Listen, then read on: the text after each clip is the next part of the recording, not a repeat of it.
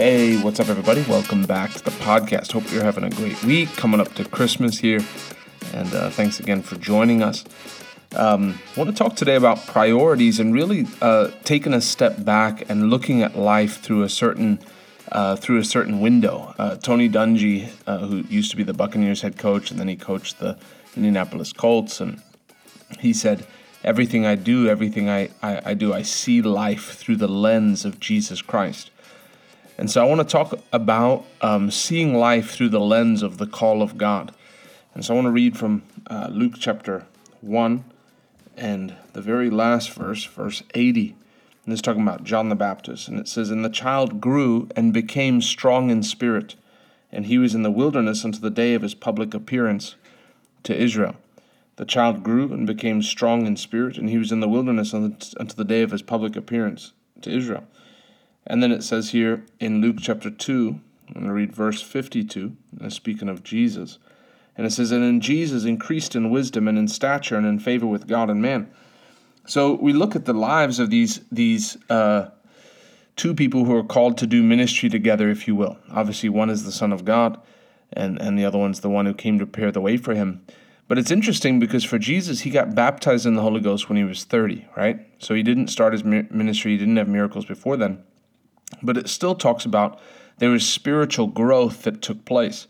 And then we know John the Baptist, he may have been anointed of God, but it wasn't, he wasn't, uh, because salvation wasn't made readily available, he wasn't baptized in the Holy Spirit, if you will, right? But it says he, he grew in stature, he grew strong in spirit. And so this is an element where there's, there's the spiritual side, He's not saying he grew strong in the Holy Spirit. He grew strong in his spirit man. His spirit man became strong. And so this is where you look at someone who really was born for one purpose, and that was to prepare the way of the Lord, prepare prepare the way for the Lord. And you see the type of person that he was. That he was, uh, you know, in these outer parts. Then he came out preaching, and uh, um, even Jesus said, "There hasn't been a single person. There hasn't there hasn't been a greater person that's been on planet Earth." You know of John the uh, uh, outside of John the Baptist, before John the Baptist. And so we see an element where there was a an exercising of the human spirit that God, that God has for us. When you get born again, God puts a new heart on the inside of you. But we become people who overcome because of the power of the Holy Ghost. But there's still a, a spiritual discipline and spiritual leveling up that has to take place. And this is why when when when I look and I see people, and I'm speaking more from just things that I've noticed over the years. But when I when I see people who have a call of God in their life, and then you fast forward and you and you see 10, 15, 20 years later, and and they're not doing anything that resembles what God is what what they said God has called them to do. And there's a couple things that could be going on here. Number one, it could be that they thought they were called and they weren't, right? Um, they thought it was a ministry call and it wasn't. I don't think that's the case most of the time. Most of the time, it's that people just never get to work to do what God has called them to do. And so they're always in a place of, I'm just waiting on the Lord, waiting on the Lord. But you see that there's, yes, there's the timing of the Lord, but there's, there's choosing to walk the path that the Lord has in front of you. You know, there's people who make decisions. And really, my, my, my goal in, in doing this podcast is to get you to look at life through a different lens, to say, Lord, whatever it takes, I'm not here to serve my kingdom. I'm not here to live a what others would consider a normal life. M- my my uh, upbringing may have been one way. The way I experienced life as a child may have been one way. The way the order of things that I went through may have been one way but I'm organizing my life around the, the day that I stand before you and I and I want to hear well done good and faithful servant. Because there's many people who are called. The Bible says many are called but few are chosen. But it's few prepare to be used. And so you have people who, who go to their grave with the call of God in their life. You know my call that the Lord has on my life actually part of the prophecy that I received when I was um, just before I turned eight years old from Kim Clement said the the torch that I presented to your family, I'm pres- I'm giving it to you, and I'm giving you a double portion of the Spirit, and you will do it. Everything that I've presented to your family, and you will do it. And so that means there's someone in my family that the Lord challenged them. The, the, the word from the Lord actually said that would have challenged your family with. So there was someone in my family who was challenged by the Lord to do the same work that I'm, I'm I will do, but didn't answer the call for whatever reason or was taken out by the devil. You know, I've told you the story about my dad and how my dad died when I was three years old. And, you know, I don't know the full details. I mean, I, I, I talked to my mom and I've asked questions, but of what my dad was called to do. But he was uh, high up in a church, was more of like a um, uh, the government type in, in a church, you know, the one who organized things and put things together. But a big church in South Africa was a, was a major help to to that church. And so, you know, the, the devil comes in and attacks and and and takes my dad's life and and um, uh, you know, probably was an open door somewhere. But either way, there was something presented to somebody that didn't get fulfilled, and now the now the torch is passed on. Really, the option is passed on to me. This is a relay race where you can choose to run or not run. Ultimately, someone can go to heaven without fulfilling. I believe someone can go to heaven without fulfilling, fulfilling the call of God for their life. But the, the the treasure that they have will depend on what they did with their lives. And so you see this where people come to Bible school, I'm called to do this, I'm called to do this, but then because of the way that culture and society talks to them, because of the way their upbringing was, and because the devil knows how to lull people to sleep, people end up in a place 10, 15 years from now where they're just like, "Oh, you know, I started a family," or you know, for some people, they just marry the wrong person. You know, they, they come to Bible school and they've got all the aspirations. And they, you know, I had somebody that I dated before I met Krista who, who would have been a, a bad decision for me to marry because they weren't called to the ministry. They would have been doing their own thing. I mean, crazy. Something to think about. If you're called to the ministry, you marry someone who's willing to go along with that call, not that you have to drag along with that call. You, you find someone who's, who's running in the same direction as you are.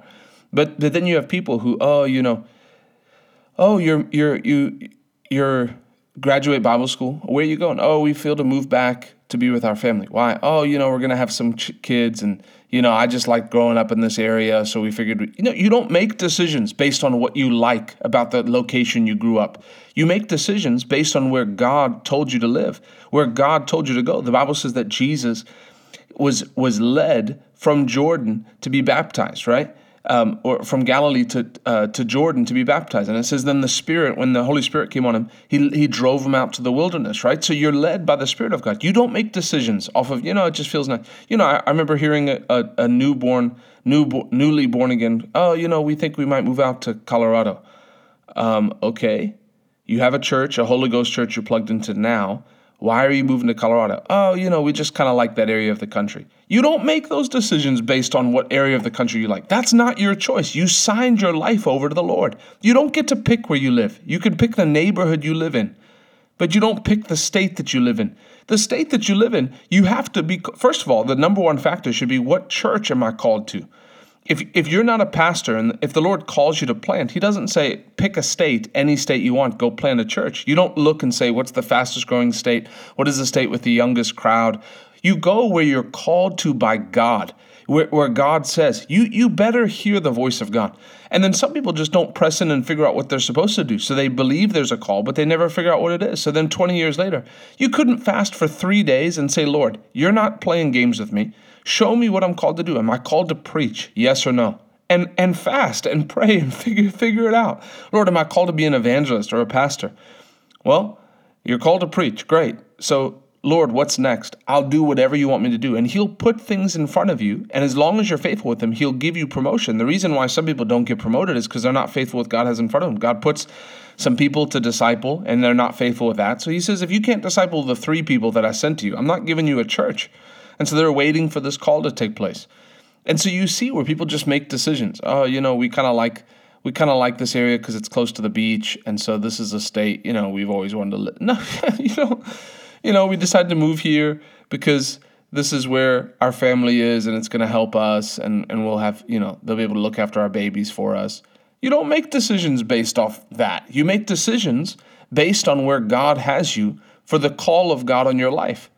What are you going to do? 20 wait 20 years then you have 3 kids and so 20 and then all out of the house 25 years later and you're just what? Having kids now?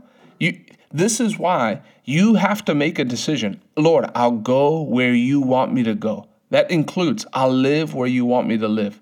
I'll be what you want me to be. The Lord has the Lord has an opinion about where you go oh, you know, I think I may go to this college, but I may also go to this college. I may become a doctor, but you know, I think I may also become a lawyer. I'm not sure. I may go into business. You find out what the Lord wants for your life. You don't just pick. It's not random. You don't. It's this isn't choosing a flavor of ice cream. You you figure out God, what do you have for my life, and you go after it with all your heart. That's why for me, I knew there was no question. I started Bible school when I was 16 because there wasn't. It was never a choice. I was, I was always gonna go into the ministry. It's not enough. Even when I was in business, I knew I'm doing this, but there's coming a day where I will quit doing this and I will preach the gospel full time. Even while I was doing it, I was preaching the gospel. I would go on missions trips. I would I would preach during the summers. I would have house church. I was I was exercising my gift. I was called to preach, and and while I was called to preach, I was getting prepared. Now, there's days of preparation. So, this isn't to condemn everybody. This isn't saying that the moment you graduate Bible school, you have to be in the ministry. That wasn't the case for me. I graduated Bible school when I was 18. I went into the ministry at 32 years old. So, there were 14 years in between where I worked at the church for a little bit, and then I went into door to door sales for over a decade. And so people could look and be like, oh, he's out of the plan of God. So you can't let anyone judge you. It's you answer to God. But if you know I'm in the call of God for my life, this is my there's there's times of preparation. Some people need practical experience. You can't even be trusted with your own laundry. How do you think God's going to trust you with with with people's people's spiritual things? You, undisciplined in every way, and you think God's going to give you people to listen to you preach. You've you've you're, you've lost your mind. The Lord looks at the practical things. Are you faithful? Do you show up on time? Can you follow through?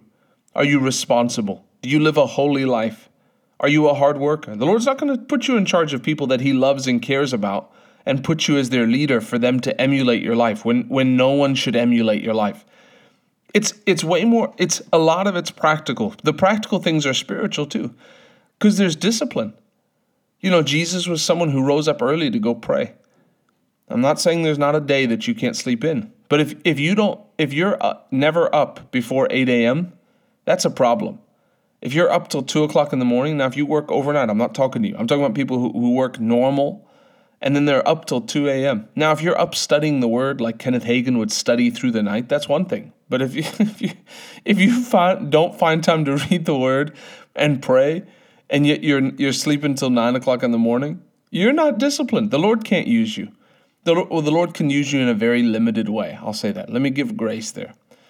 The Lord can change you. But you see, you see people who 15 years later, and just aspirations, but but but no discipline, no discipline in spirit, no making decisions. I, I'm I will answer the call of God for my life, Lord. And if you feel like you've missed it, Lord, where did I go wrong? Show me the next step. Fasting is a very quick way. Fasting is a fast way, if you will, to get back on track with the Lord. Lord, show me. Fast three days. Pray, fast. Lord, show me. Where did I miss it? Where do I get back on track? Because people have these things that they do. And then so you hear things like this. Let me give you another example. You hear things like this it's God first, family second, ministry third. And so you hear that. And then what happens? But you you know, and, and there is some truth to that because you don't want to sacrifice family on the altar of ministry, right? You don't want your family going to hell while you're in the ministry because because you you neglect your family. But then at the same time, things like that can be like, well, you know, we were going to go on this missions trip and it was going to be difficult. We really felt like it was the right thing to do, but you know, you know, my wife just felt like things would be easier if we moved back. You don't do things because they're easier. You do things because God told you to do it. You'll find that following the Lord may on the outside look difficult, but it's really the the the the easiest because that's where the it's the place of the commanded blessing. So it's where you'll see the most increase. It's where you'll have the most peace. It's where you'll see the most protection because you're in the will of God. And so people say, well, you know, it's family first before ministry. So you know, we just that doesn't. It's it's God first. So what did God want? There's times where where ministry stuff makes it that I go to sleep later and and don't get to spend as much time with my wife. So there are times where ministry actually takes precedence, where there's things that I have to do. If it was a hard and fast rule, family first, then I just wouldn't I would be home by 5 p.m. every night. It's I'm living a life with the Lord, and my, my wife and I and my family are, are cooperating with God so that when we stand before Him, we're going to hear, Well done, good and faithful servant. And so, you, as a young age, for the young people, for everyone listening, but you have to make a decision from now until Jesus comes back. The first and primary lens that I see life through is obviously serving, is, is obviously loving Jesus. But then as Lord, I want to accomplish what you've accomplished, what you've called me to do. And that may mean sacrifice. That may mean some late nights. That may mean some early mornings. That may mean some some times where you you know, you want to go do something, but you go do something else. There's times where I'm with my wife and I say, "Hey, Krista, go, please go talk to that lady. Tell her about the Lord." There's, t- you know, if, if it was just, oh, you know, we're not doing that because we're out on a date. You know, it's family time. Family time. We win souls during family. T- this is uh, this is lot. This is real life. There's sacrifices that you make. There's things that you do different. We wouldn't have left three hundred thousand dollars a year, my wife and I, in business now that made life super comfortable. Great vacations. We wouldn't have left that. You know, if it was family. It's it's I'm I'm called by God. And so you take that seriously. Lord, where's next? I don't choose where I live. I don't choose my life is not my own. I've taken up my cross and I'm following you, Lord. Wherever you tell me to go. It may be into shipwreck like Paul. I mean, hopefully not, but if it is, this is the cost this is the price. And then the Lord gives grace, and the Lord will make it up, and your family time will be rich, and, and your family will love you, and, and, and, and your family will be close, and, and your children will be used by God. And, and you'll look and you'll say, Man, my you know, my mom always that's the thing. My mom raised two and I'm I know I'm over in time on this one, but my mom raised my brother and I by herself since I was three and my brother was uh, five but she prioritized going where God told us to do. It would have been easier to stay back in South Africa, but she knew the call of God, and so she came. It wasn't easy. We came and lived in, in someone's bed, spare bedroom from South Africa, illegal, and then just here illegally, working illegally, just figuring it out, right? We're legal now. You can call ICE. They can't get, y'all are stuck with me. I'm legal now. And so my mom prioritized where does the Lord want us to be? Make a decision now. You'll may, never make decisions in life. I mean, you can pick what you want to eat for lunch, but even if the Lord tells you don't, don't. But if but you know, you can avoid food poisoning that way. But I'm not just choosing where I live. I'm not choosing who I marry. It's not my choice. Lord, what do you want for my life? I've given my life to you. Thanks for joining us. If this podcast has helped you, please share on your social media. I hope you have an awesome Christmas. I love you. We'll see you soon.